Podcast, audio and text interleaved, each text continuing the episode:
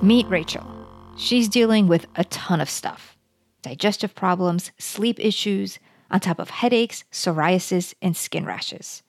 Because her symptoms are so diverse, she's seen a ton of specialists. The dermatologist, gastroenterologist, neurologist, and an endocrinologist. She tried steroids, acid-lowering medications, and an SSRI, but not much has changed.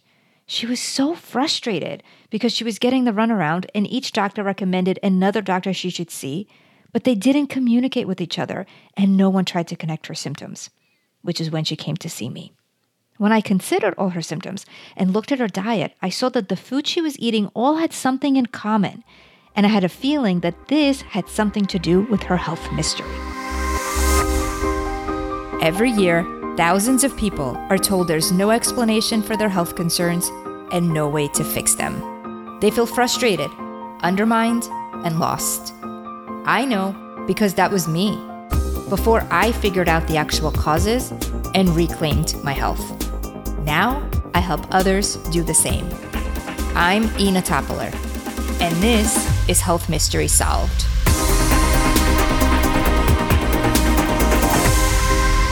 We just heard about all of the issues that Rachel was having, and while they may not seem like they're related, they actually were. And I am so excited to have Dr. Beth O'Hara back on the show today. Beth is a functional naturopath and the owner of MastCell360, a functional practice specializing in root cause approach to mast cell activation syndrome, histamine intolerance, and related conditions such as oxalates, mold toxicity, and chemical sensitivities. Beth and I actually had a great interview where we discussed oxalates a few months back, and she's just such a wealth of information. Welcome back, Dr. Beth. Oh, thank you so much. I'm really glad to be here with you. And I just love how we can team up to help people with these mystery conditions. Yeah, for sure. And I am so excited to get into all of the details of histamines today to really help my listener understand exactly what this means, how they may know if they have this issue, and what they can do about it. So when we think about histamines, we often think about allergies and antihistamine medications like Claritin and Springtime, but it goes way, way deeper than that. So just to make sure we're all on the same page, can you tell us what is histamine intolerance? Sure. So I love how you opened up about that. Often we think about histamines, the role in allergies. And that's the most common role that's known, especially because people think about if they have allergies, sometimes they take antihistamines. Histamine has tons and tons of roles in the body, including regulating estrogen levels, regulating sleep-wake cycles. It acts as a neurotransmitter. It activates stomach acid and has a role in digestion. And we could just go on and on. And histamine intolerance happens when the body builds up high levels of histamine that the histamine-degrading enzymes can't keep up with. And so those histamine levels get above a certain threshold and will cause different types of symptoms associated with histamine intolerance. And these could be things like rashes that we heard in Rachel's case. They can be GI issues. It can trigger headaches and migraines, can trigger other kinds of skin issues like hives. Now, histamine is produced from the mast cells, and the mast cells are a frontline immune cell that we'll want to talk about some more. There are other ways that our histamine levels can become elevated, and mostly from eating high histamine foods. And these are going to be foods like pineapple and strawberries and spinach and processed foods, packaged foods, fish, particularly in seafood, can be really high in histamines. And there's a number of other foods that are involved. But it's really about when those histamine levels are at a point that our major histamine-degrading enzymes just can't keep up with. And I like to think of it as kind of like a sink metaphor. So if you have a sink with a drain and you turn the faucet on, and what's coming out of the faucet is histamine, and the drain, you want to be draining that away fast enough that the sink never overflows. But if the drain is too small, meaning you don't have enough enzymes, or the water is running too fast, then that sink is going to overflow. And that's where we get these histamine-related symptoms. So with that, and it sounds like there's a lot of different symptoms, and I know we'll get into all the foods in more detail and what we could do about that, but what are some of the contributing factors? You mentioned that if the histamine-degrading enzymes are not, if there's not enough of them. So is there something that creates that, or are there other factors that make someone have this intolerance? That's a great question. So there are going to be a few different factors. There can be genetic issues with the genes that code for those histamine-degrading enzymes. So those genes are going to be ABP1 and AOC1. Those genes produce something called diamine oxidase. And diamine oxidase, there are supplements on the market now for that. And this is the major histamine-degrading enzyme in the gut. And then there's another enzyme called HNMT. And so if we have some significant variants there, we have issues with a pathway called methylation that's involved with histamine breakdown. Those are some of the things that could contribute. But any kind of GI issue, so if there's GI inflammation, we talked about with Rachel that there were some microbiome imbalances, things like that will affect the production of that DAO, diamine oxidase enzyme in the gut, and that can contribute to a histamine overload situation. Also, there are a lot of medications that block that enzyme, particularly antibiotics, different kinds of pain relievers. Morphine is a good example, but even just over-the-counter pain relievers can block that enzyme. So sometimes people are doing just fine, and then they do a course of antibiotics and they have histamine intolerance, or they were doing fine and then they got food poisoning that affected the gut, or they got some other kind of GI imbalance. These are some of the typical ways that we see this show up. Yeah, that makes a lot of sense, and I'm so glad you're mentioning the gut, because for a lot of people, it isn't something that they've had their whole life. And that's why it's so confusing, because they're fine. And then it seems like all of a sudden that they're developing all of these issues. And that makes sense that, it's coming from the gut, and it could be something as simple as food poisoning or a round of antibiotics that then creates that imbalance.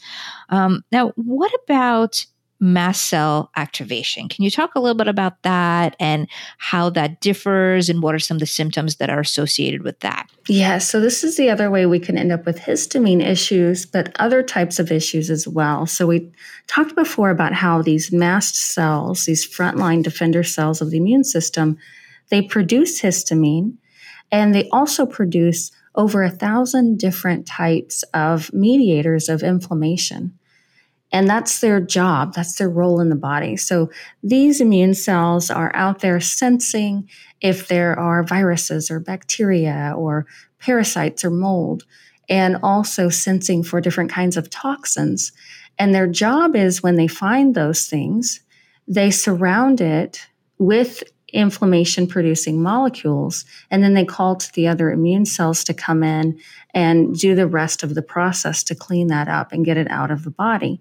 So the most common example that most people have had some kind of experience with is if you have a cut and maybe you didn't get it cleaned out fast enough and it gets red and puffy, that'll be the mast cells producing histamine and some of these other mediators.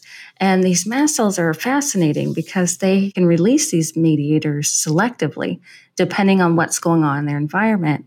And then they have all of these receptors on the outside. That's how they know what's in the environment. So when something docks on there. So we can have histamine intolerance if the mast cells are overproducing histamine, but then we're likely to have overproduction of some of these other mediators as well. Prostaglandins, interleukins, cytokines are something that we've been talking about globally a lot lately. And the mast cells and some of the other cells are part of that process of producing those cytokines. So mast cell activation happens, and there's different types of mast cell disorders, but the most common one is mast cell activation syndrome. And this happens because we've had chronic exposure to toxins, which is common for the majority of people anymore. We have toxins in the air, the water. We're surrounded by electromagnetic fields. And also, if there are chronic underlying infections or a combination of those, eventually the mast cells their programming, if you think of it that way, can become a little dysregulated, or it becomes, it's almost like there's a bug in the programming, and now they're over-responding and they're overreacting to all kinds of things. So I like to think of them like the guards of the castle gate, and they should be letting the people that bring food in and letting people that are making deliveries come in. But then if an enemy comes to the gate, they keep it out. When we have mast cell activation disorders, especially like mast cell activation syndrome, the mast cells start shooting at everything, and they're not fine-tuned anymore. So they're not just shooting at the enemies, they're shooting at butterflies. Yeah, they get PTSD because they're tired of fighting everything all the time. Yes, yeah. So is there a way to know that is happening? Are there any tests that people can do? How would someone know that they have this syndrome? This is why it's been so confusing, is because you can have all kinds of different types of symptoms that people think aren't related. So when we think about Rachel, and she's having headaches, and then she has psoriasis, which is an autoimmune disorder, and then she's got stomach pains and GI issues. Those seem unconnected, but the mast cells are in almost all the tissues in the body and are certainly in all of the systems in the body. So one of the aspects of the diagnostic criteria is that you have to have symptoms in two or more systems. So when we look at that, that could be you have GI symptoms and you have headaches, or you have sleep issues and you have rashes, any kind of combination. So you could have heart palpitations and asthma. So that's one of the aspects of the diagnostic criteria. One of the other aspects is that antihistamines or some kind of histamine-lowering or mast cell-supportive medications or supplements decrease the symptoms. Now, one of the problems with that part of the criteria is that most of the antihistamine and mast cell-stabilizing medications have mast cell triggers in them, things like dyes, titanium dioxide. So that's a difficult assessment point because many people will also react to those medications. And then the third piece of the official diagnostic criteria is that you have to have a positive result for one of the mast cell mediators. Now, this diagnostic criteria was just accepted. So we only had mast cell activation syndrome accepted as an official diagnosis in 2016. So this is a new diagnostic criteria that's still in evolution. And there are different tests that people can have done. Well, some of the most common ones are tryptase and methylhistamine. So N-methylhistamine, that's a urinary marker, has to be run 24 hours, has to be kept chilled the entire time, has to be kept on ice when it arrives at the lab, and it has to be run very, very quickly. So all of these mast cell mediators are up and down. So whether we're looking at tryptase or prostaglandins, different cytokines, they're going to be up and down the bloodstream. And it could be highly elevated and 15 minutes later, gone again. Mm. So this is a major issue with this diagnostic criteria. Unfortunately, there aren't any really reliable tests at this point in time. And that's why it's important for people to look at their symptoms and then to take a look at, is there anything else going on that could explain those symptoms? So far, this has been looking at excluding other possibilities. But I really encourage people to take a look at, we have a symptom survey at MastCell360.com, and people can step themselves through. And that symptom survey was developed out of the research of the most common mast cell activation syndrome symptoms, and then people can score and see where they fall in there and see if it makes sense to take a look. This has become a major, major issue, and the estimates are between 9 and 17% of the general population are dealing with mast cell activation syndrome. Wow, that's a lot. It's a lot. And then in the chronically ill population, we're looking at 50% or more people with mast cell activation, because anywhere you have inflammation, you're going to have mast cell involvement. Right. And for everyone listening, I will post all of those links in the show notes so you guys can look at the different symptoms and go through and score and see where you are. Now, Beth, what about if someone doesn't qualify, say, for mast cell activation syndrome, or they don't have all of the points, is there a way to tell if someone has histamine intolerance? Would they be similar questions that they would answer? Or are there any other blood markers, urine markers that you would use to help to determine that? Yeah, those are great questions. I usually start off with seeing if we can rule out histamine intolerance. And so mainly having people work on eating a lower histamine diet and see if we can do a few gentle things to support those pathways, work on the diamine oxidase, work on the methylation if that's needed. And I like to look at diamine oxidase levels, so you can get that as a blood test. And then look at a methylation panel and see what the SAMe levels are. SAMe is needed for degrading histamine. But if we go through and we support those things and then we still have a lot of symptoms, I'm going to start to suspect mast cell activation. But also if there's any kind of autoimmunity, so like psoriasis that Rachel had, autoimmunity is highly linked with mast cell activation because the mast cells are the orchestrators of the immune system, one of the main orchestrators. So if you think about, you have an orchestra and the conductor, something happens and he has a stroke and he's not staying on beat, the whole symphony is going to get off beat as well.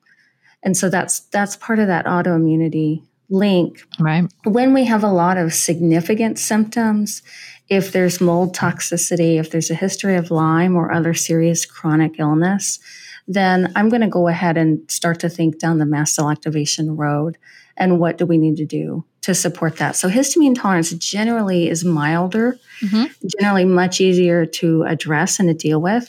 Mast cell activation is much more complex because there's so many different types of triggers. Right. All right. And so basically what you're saying with histamine intolerance is that you wouldn't necessarily do a questionnaire or test people, but if you suspect that that's an issue, you would have them lower their histamine and work on the degrading enzymes to see if that helps, right? Correct. And we might test the diamine oxidase levels and take a look at the methylation markers and see how those are looking. And for methylation, you mentioned CME. What tests are you doing for that? Do you ever do the whole blood histamine test, or are you doing the Genova, the SAM to STAR ratio? I generally do the Genova methylation profile. So I like to see what's happening in the entire pathway. And my background is heavily into genetic analysis, and I love biochemistry. So I like to really look in and see and then compare it with micronutrients and the serum micronutrients levels in the blood and the levels inside the cell and see, oh, well, actually the potassium is really low and that's a cofactor in this part of the pathway. And so that may actually be why we have low SAMe. Gotcha. I love doing that too. That's real detective work to figure out all those pathways. That's great. So let's talk about the diet piece a little bit, because I know that that's really a big thing. Obviously, like you said, supporting the enzyme, supporting methylation is important. We could do that. There are certain nutrients, but the big part of that is going to be with reducing histamine foods. I know you mentioned a few like strawberries and pineapple. Can you give us a couple more of like the biggies? And then of course, we'll post the whole list in the show notes as well. Sure. So some of the biggest ones are going to spinach, really big, and spinach also high oxalate. I know we talked about that last time, but that one I harp on quite a lot because I have had a number of people come in who by a very well-meaning practitioner were told to do spinach smoothies. And spinach is loaded with nutrients, but it's also loaded with anti-nutrients.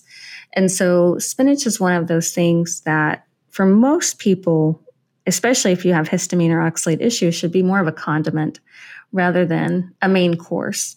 So that's a big one. Processed foods are huge, and things like smoked meats, hot dogs, pepperoni, those types of meats, smoked salmon, fish, especially if it's been sitting in a refrigerator case. So a lot of people think, well, I want to buy as fresh as possible, so I'm going to buy fresh fish. But fish starts building in histamine levels very, very rapidly if it's not gutted within about 30 minutes of catch and then frozen right away. And about the only thing that happens with regularly would be wild-caught salmon is usually frozen on the boat. So that's usually a lower histamine option. So those are some of the foods, things like ground meats, and meat can be a major trigger. So people that are histamine intolerant, or if you have mast cell activation. So people have mast cell activation, it's good to try a low histamine diet. It doesn't always help everyone because not everyone with mast cell activation actually has histamine intolerance, but most people with mast cell activation do. Then with the meats, what you want to do is get it frozen after slaughter. And usually the best place to find that is going to be like a local farmer, or there's some places online that specialize in that, like US Wellness Meats. Okay, that's great to know.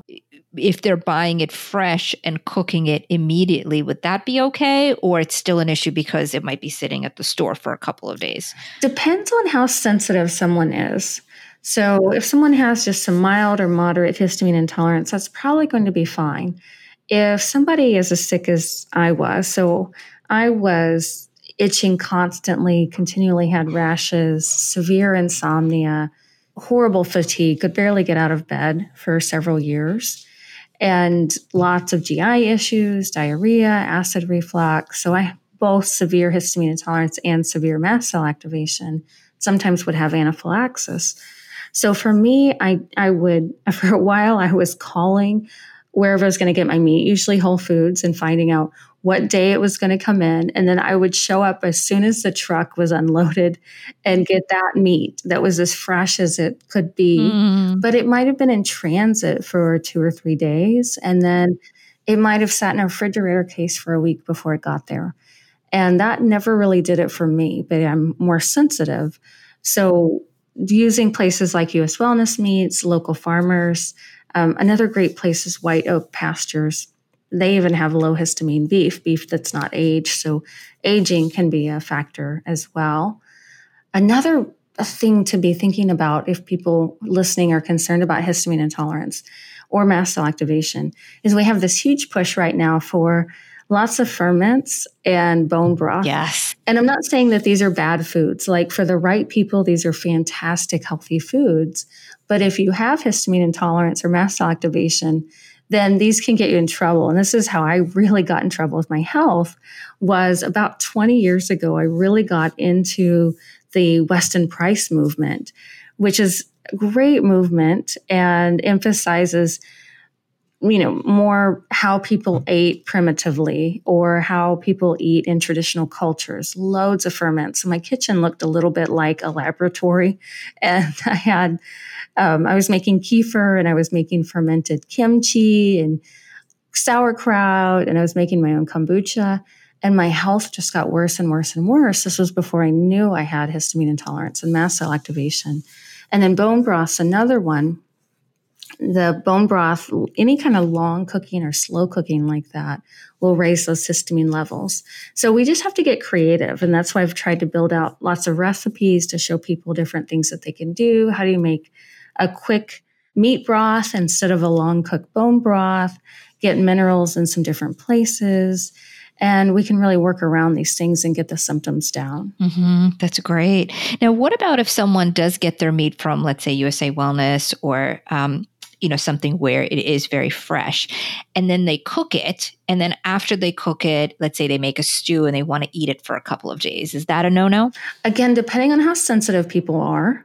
But with the leftovers, what I do is I freeze them right away into individual serving containers.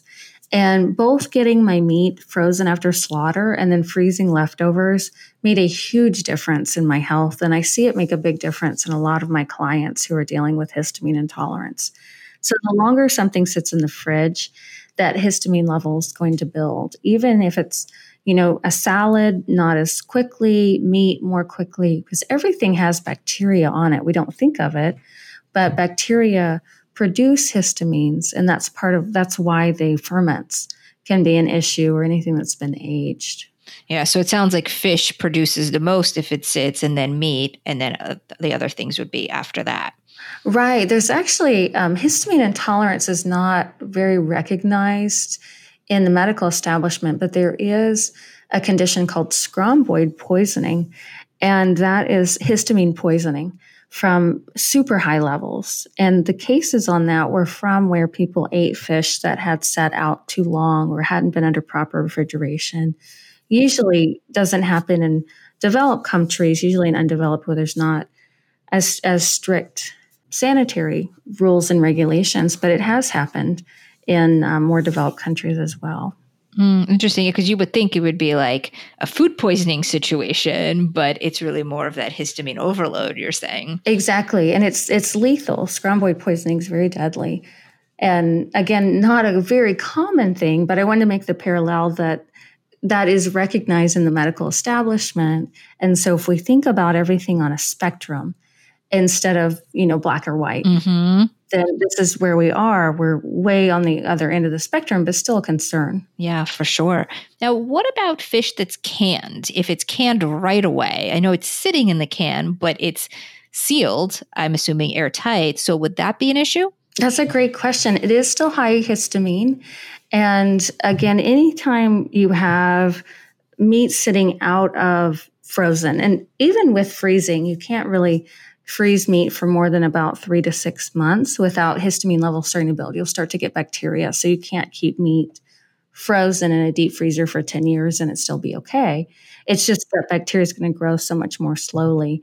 But in the can, you do get a buildup. And things like sardines, canned salmon, canned tuna, these will be high histamine as well, any kind of canned meats. Okay. Yeah, that's good to know. I know sometimes people opt for those because of obviously a lot of the health benefits and, you know, it's something that lasts a while, but that's great to know about the histamines and those.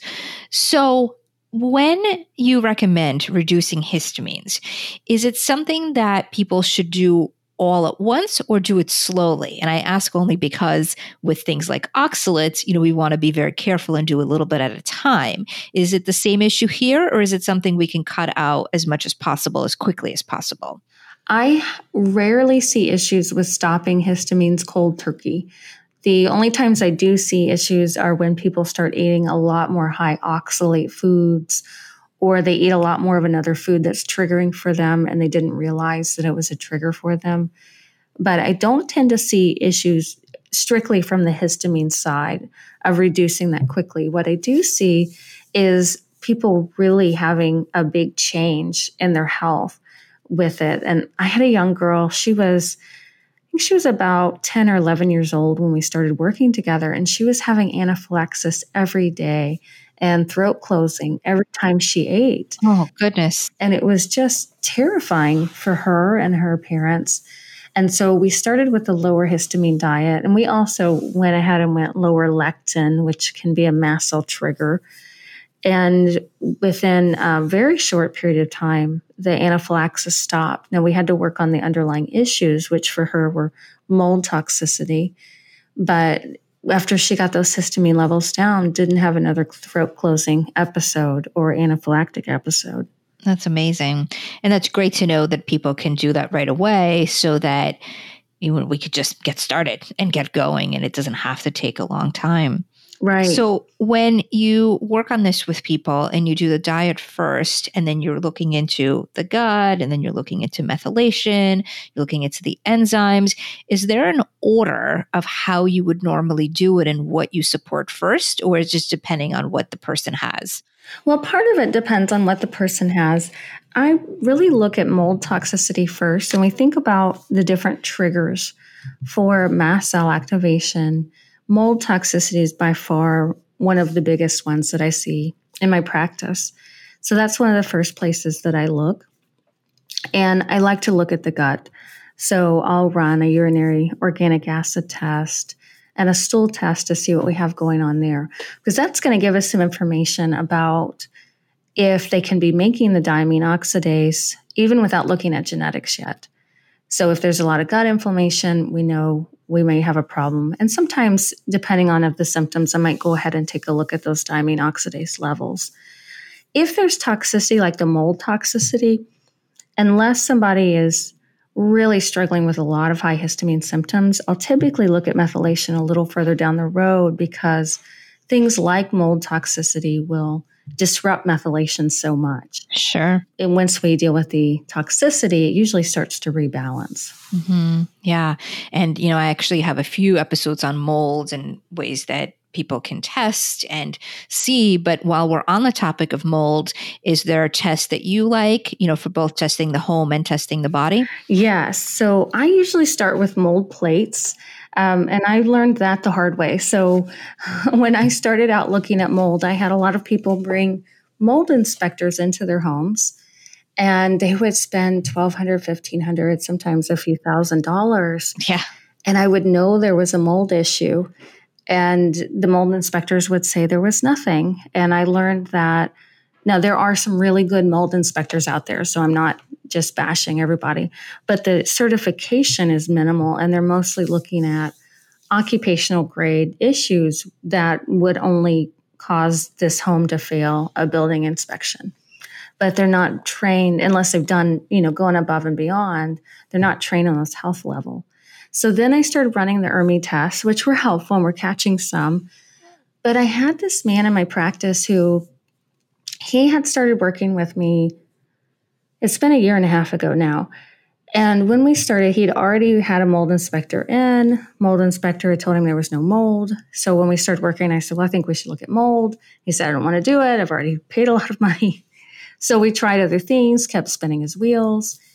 And then we ran the ERMI test. ERMI test missed it. And I said, nothing's making sense. I think you have mold toxicity. He had severe insomnia. Had not slept more than 45 minutes at a time for 2 years. And had symptoms of histamine intolerance and mast cell activation. He actually lived locally. And so this is the last time I did this. I said, I'm going to come to your house and walk through. I'm very mold sensitive. I can tell you if there's mold. And I walked through. And when I got to the second floor, I could smell it. I said, I know there's a mold issue here. And so finally I talked him into running mold plates, which are inexpensive.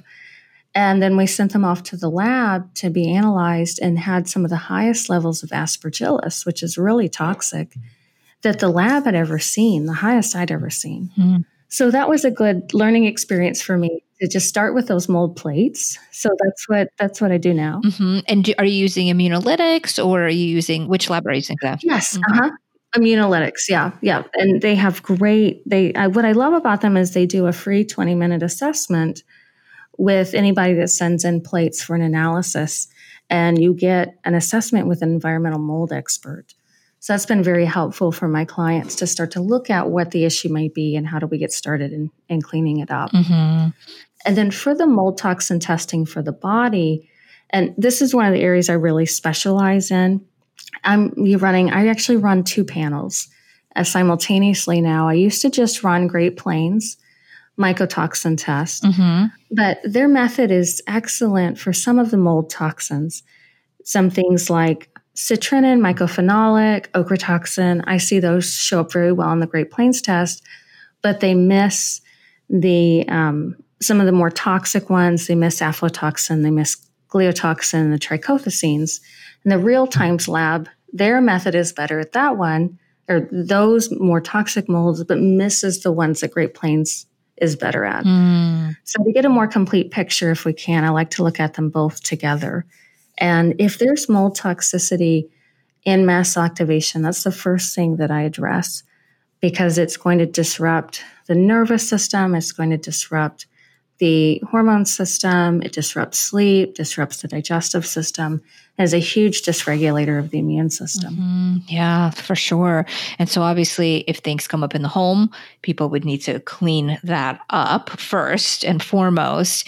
And then are there supplements or things that you like to use if they have mycotoxin? Is it mycotoxin dependent, like depending on which ones, or do you have a protocol that you typically use in general if they're positive for any of them? So I used to have a general protocol, and then Neil Nathan, Emily Givler, and I went down this big rabbit trail of which mold toxins get detoxed by which pathway, which phase 2 detoxification pathway. Uh-huh. And we went through hundreds and hundreds of research articles. Took us about 6 months. Wow. And finally built out from the research which mold toxins are using which pathway, so that we can really target these protocols for people. That's amazing. It was really helpful because I'd had, maybe half people working on mold detox were getting better and about half weren't. And some others of us were seeing the same issue. Then when we started digging in, so I was using glutathione to support the detox pathways, but most of the mold toxins are detoxed by a phase 2 pathway most people haven't heard of called glucuronidation. Yeah. And that's the most common. So the glutathione pathway will take care of some mold toxins, and then some of the other phase 2 pathways will take care of some, but that's the major one. And then different binders will bind better to different toxins. Mm-hmm. So we're laying this out, and we're working hard this year to get that information, that research out to as many practitioners as we can. That's great. Yeah, and you're right with glutathione. I mean, it's so helpful, and it is good to maybe do that as a provocation. But, for so many people with sulfur issues, they may not even be able to handle glutathione, and then they feel worse. So there could be a lot of issues with that as well. Right. And I've got a blog post that steps through basically the high-level overview of this, if people want to look for that on our blog. Mm-hmm. Yeah, I'll post the link to that as well. That would be great. Yeah, mold is definitely a big thing. And obviously, I know we're talking about a lot of different things, but for everyone listening, you could check out that. I also have 2 shows that are very in-depth and specific on molds that you could check out as well, because this is definitely a big topic, and it's really, really important to look at because it's going to be the underlying issue for so many different things, including mast cell activation syndrome, like Beth is saying. Now, what about other supplements? Obviously, as you mentioned, if someone is low in the degrading enzymes, they could take those. Are there any other supplements that you find are overall helpful for histamine intolerance and mast cell activation syndrome? Well, it depends on the person's case. And I can step you through kind of the general high level, what I often do. But I had somebody ask me a few months ago to make a list of 5 supplements I always use in every case. And I tell you, I tried for weeks and weeks, and there wasn't a single supplement that I had that I didn't have somebody that reacted to. Right. Mm-hmm. Because this is generally a super sensitive population. But kind of the big picture of what I generally do is I start people with something called pH Adjust. And this is very simple. It has baking soda, so sodium bicarbonate, some potassium bicarbonate, and it has just a little bit of magnesium carbonate. And then if the person has low blood pressure, which is very common in mast cell activation, we'll add some unrefined sea salt. And that has a way of helping to calm down reactions. Something about the bicarbonates and the pH modulation along with adding sodium. So when people go into a flare, they often dump sodium. Mm-hmm. So that's one that I commonly use. If people aren't sensitive to herbs, then I'll often use a Chinese skullcap extract called Bakelin, and then a product called Peramine, which is a perilla extract. And both of those have very good mast cell supporting properties. Now, if somebody is having a lot of the GI issues, we talked about the diamine oxidase.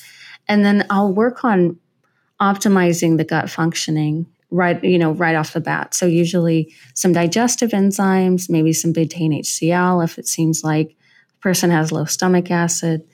And if there's constipation, always that's the first thing. Because if we've got constipation, we're not getting those toxins out. Yeah. They're going to recirculate. So that's a big trigger. For sure.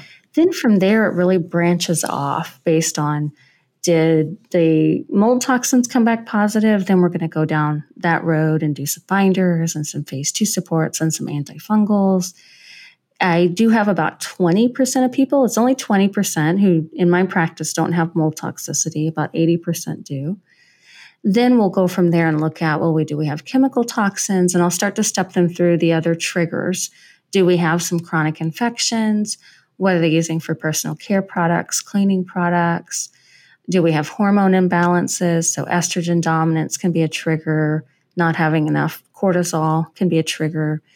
Zooming way, way back out again, though, you asked about supplements, and I kind of stayed in that supplement lane. But the first thing I do with everyone as well is parasympathetic and vagal nerve support. And so I'll have people, we'll talk about what kind of programs could work better for them. And I'll have them do things to help balance their nervous system and things that are really soothing and calming, because of being in that fight or flight response, which so many of us are all of the time.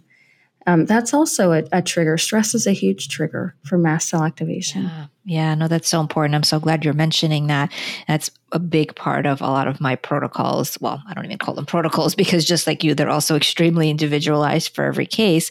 But it's so hard to get anything in order, like you said, when you're in fight or flight. And if your nervous system is upregulated, it's just not going to be able to function and send the right signals to all of the organs to do their job. So that is so important for sure. Exactly. And the immune system and the nervous system are so, most people don't know this, but immune system and nervous system, I know you do, are so intricately entwined that the mast cells will start reacting to a thought. And I've done experiments where I've started ruminating on my symptoms to see what happened. And my master's research was in the area of psychoneuroimmunology. Mm-hmm. And I love these kinds of experiments. So I just started going round and round in circles about being stressed about my health and my symptoms. And we ended up with some water in our basement. So we had some Aspergillus in the basement, which is my worst nightmare, right? Mm-hmm. So I just started going round and round about all of that. And within about 2 minutes, I could see the knuckles on my fingers start to swell. And that's one of my major symptoms, is hand and feet swelling. My hands will get really red and my joints will feel hot and tight. And that can start happening with just a couple minutes. And then if I take a deep breath and I shift myself over and I start talking myself through, you know, I'm doing great. I'm working really hard on my health. I've got lots of great support. I'm taking all the right supplements. I can watch the swelling just go away just with those thoughts. Yeah. Oh my gosh. I love that. That's amazing. And do you know Mario Martinez?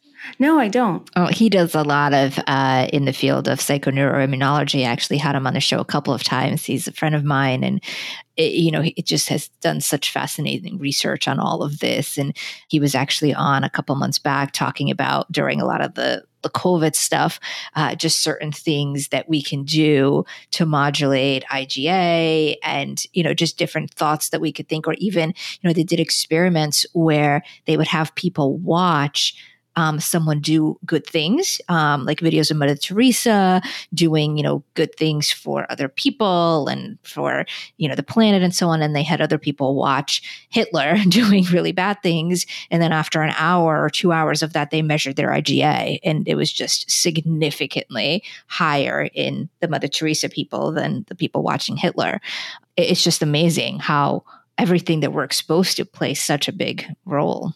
Oh, that's fascinating. Thank you so much for telling me about that. I'm going to go back and listen to that on your podcast. Yeah, and he has a couple of books. One is called The Mind-Body Code, and he has a couple of others. I don't remember the names offhand, but it sounds like it's very much up your alley. So I think you'd love that. I would. I'd really love it. I'm going to go back and listen to that. So for people that are dealing with this, what kind of hope can you give us?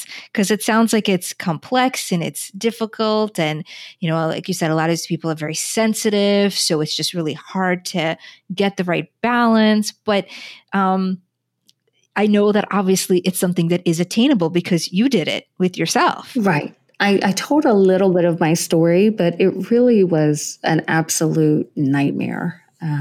There was an entire year where I couldn't work at all. And I had horrible anxiety and panic attacks and dark depressions. And I got down to, if I counted salt, pepper, and every herb I could tolerate, I had 20 foods. If I took the herbs and salt and pepper out, I had about 12 foods that I could tolerate without feeling horribly sick. I was really underweight and just a mess. I mean, I couldn't hardly read for very long. And I couldn't find anybody to figure it out. And I was doing this when there wasn't anyone really specializing in this.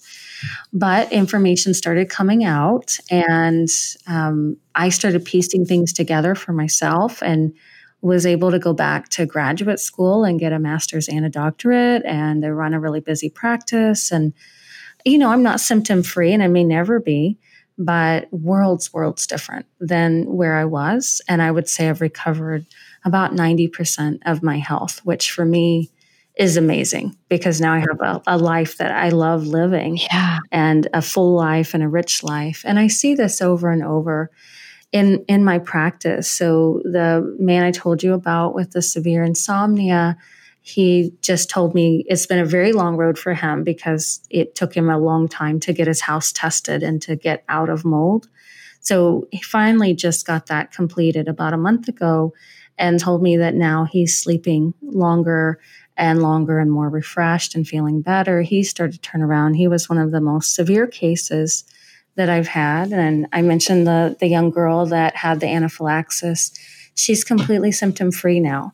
And a lot of times when people are very young, that's easy to turn around. I still have some symptoms because I still have some mold toxicity. I had very severe and long-term exposures. I'm still getting that out. But there's so much that we can do.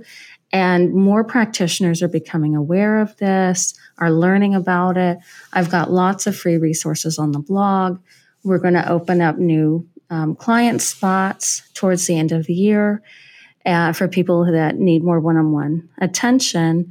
And then I've got some other things I'm launching because not everybody can get an appointment. Either we're full or they have a practitioner they really like working with or they don't have the resources for those kinds of appointments.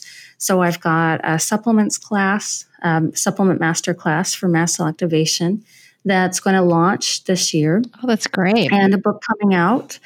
And then working on practitioner training for next year and getting more and more people up to speed on how to address this. But people can really get themselves started with a lot of the resources that are there on the blog for free already. Yeah. And then we've got free Facebook Lives on Mondays at 2 o'clock Eastern that people can join also at the MastCell360 Facebook page.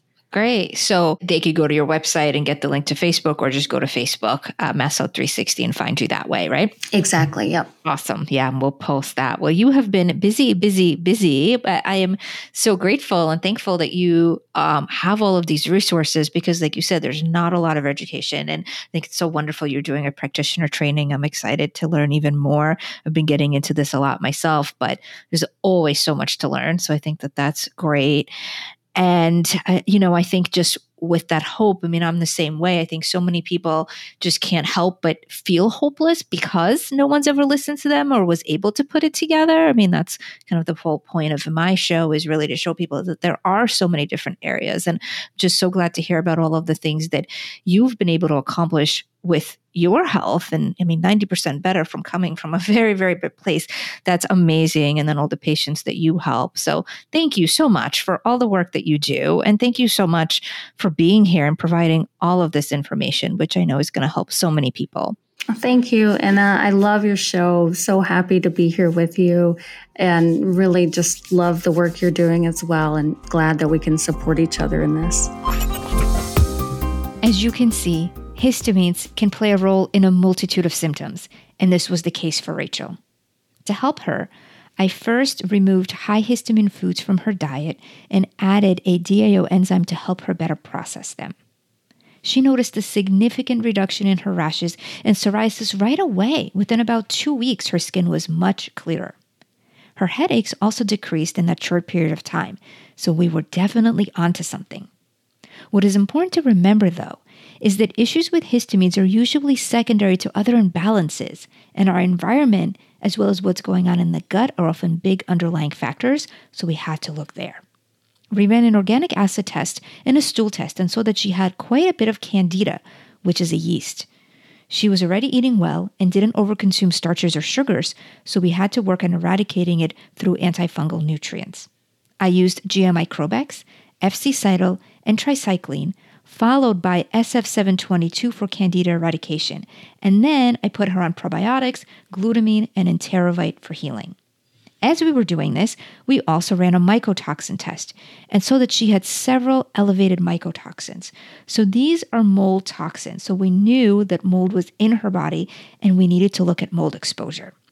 She suspected her apartment had issues because she saw spots on her bathroom ceiling. Thankfully, though, her lease was almost up, and she's actually been planning on moving to a different neighborhood either way, so we didn't need to deal with remediation, and then the candida supplements she was taking were perfect as antifungals to help deal with past mold exposure. We then used molecular hydrogen and ultrabinder to help bind what was left in the body and support the mitochondria, which can often be affected by mold.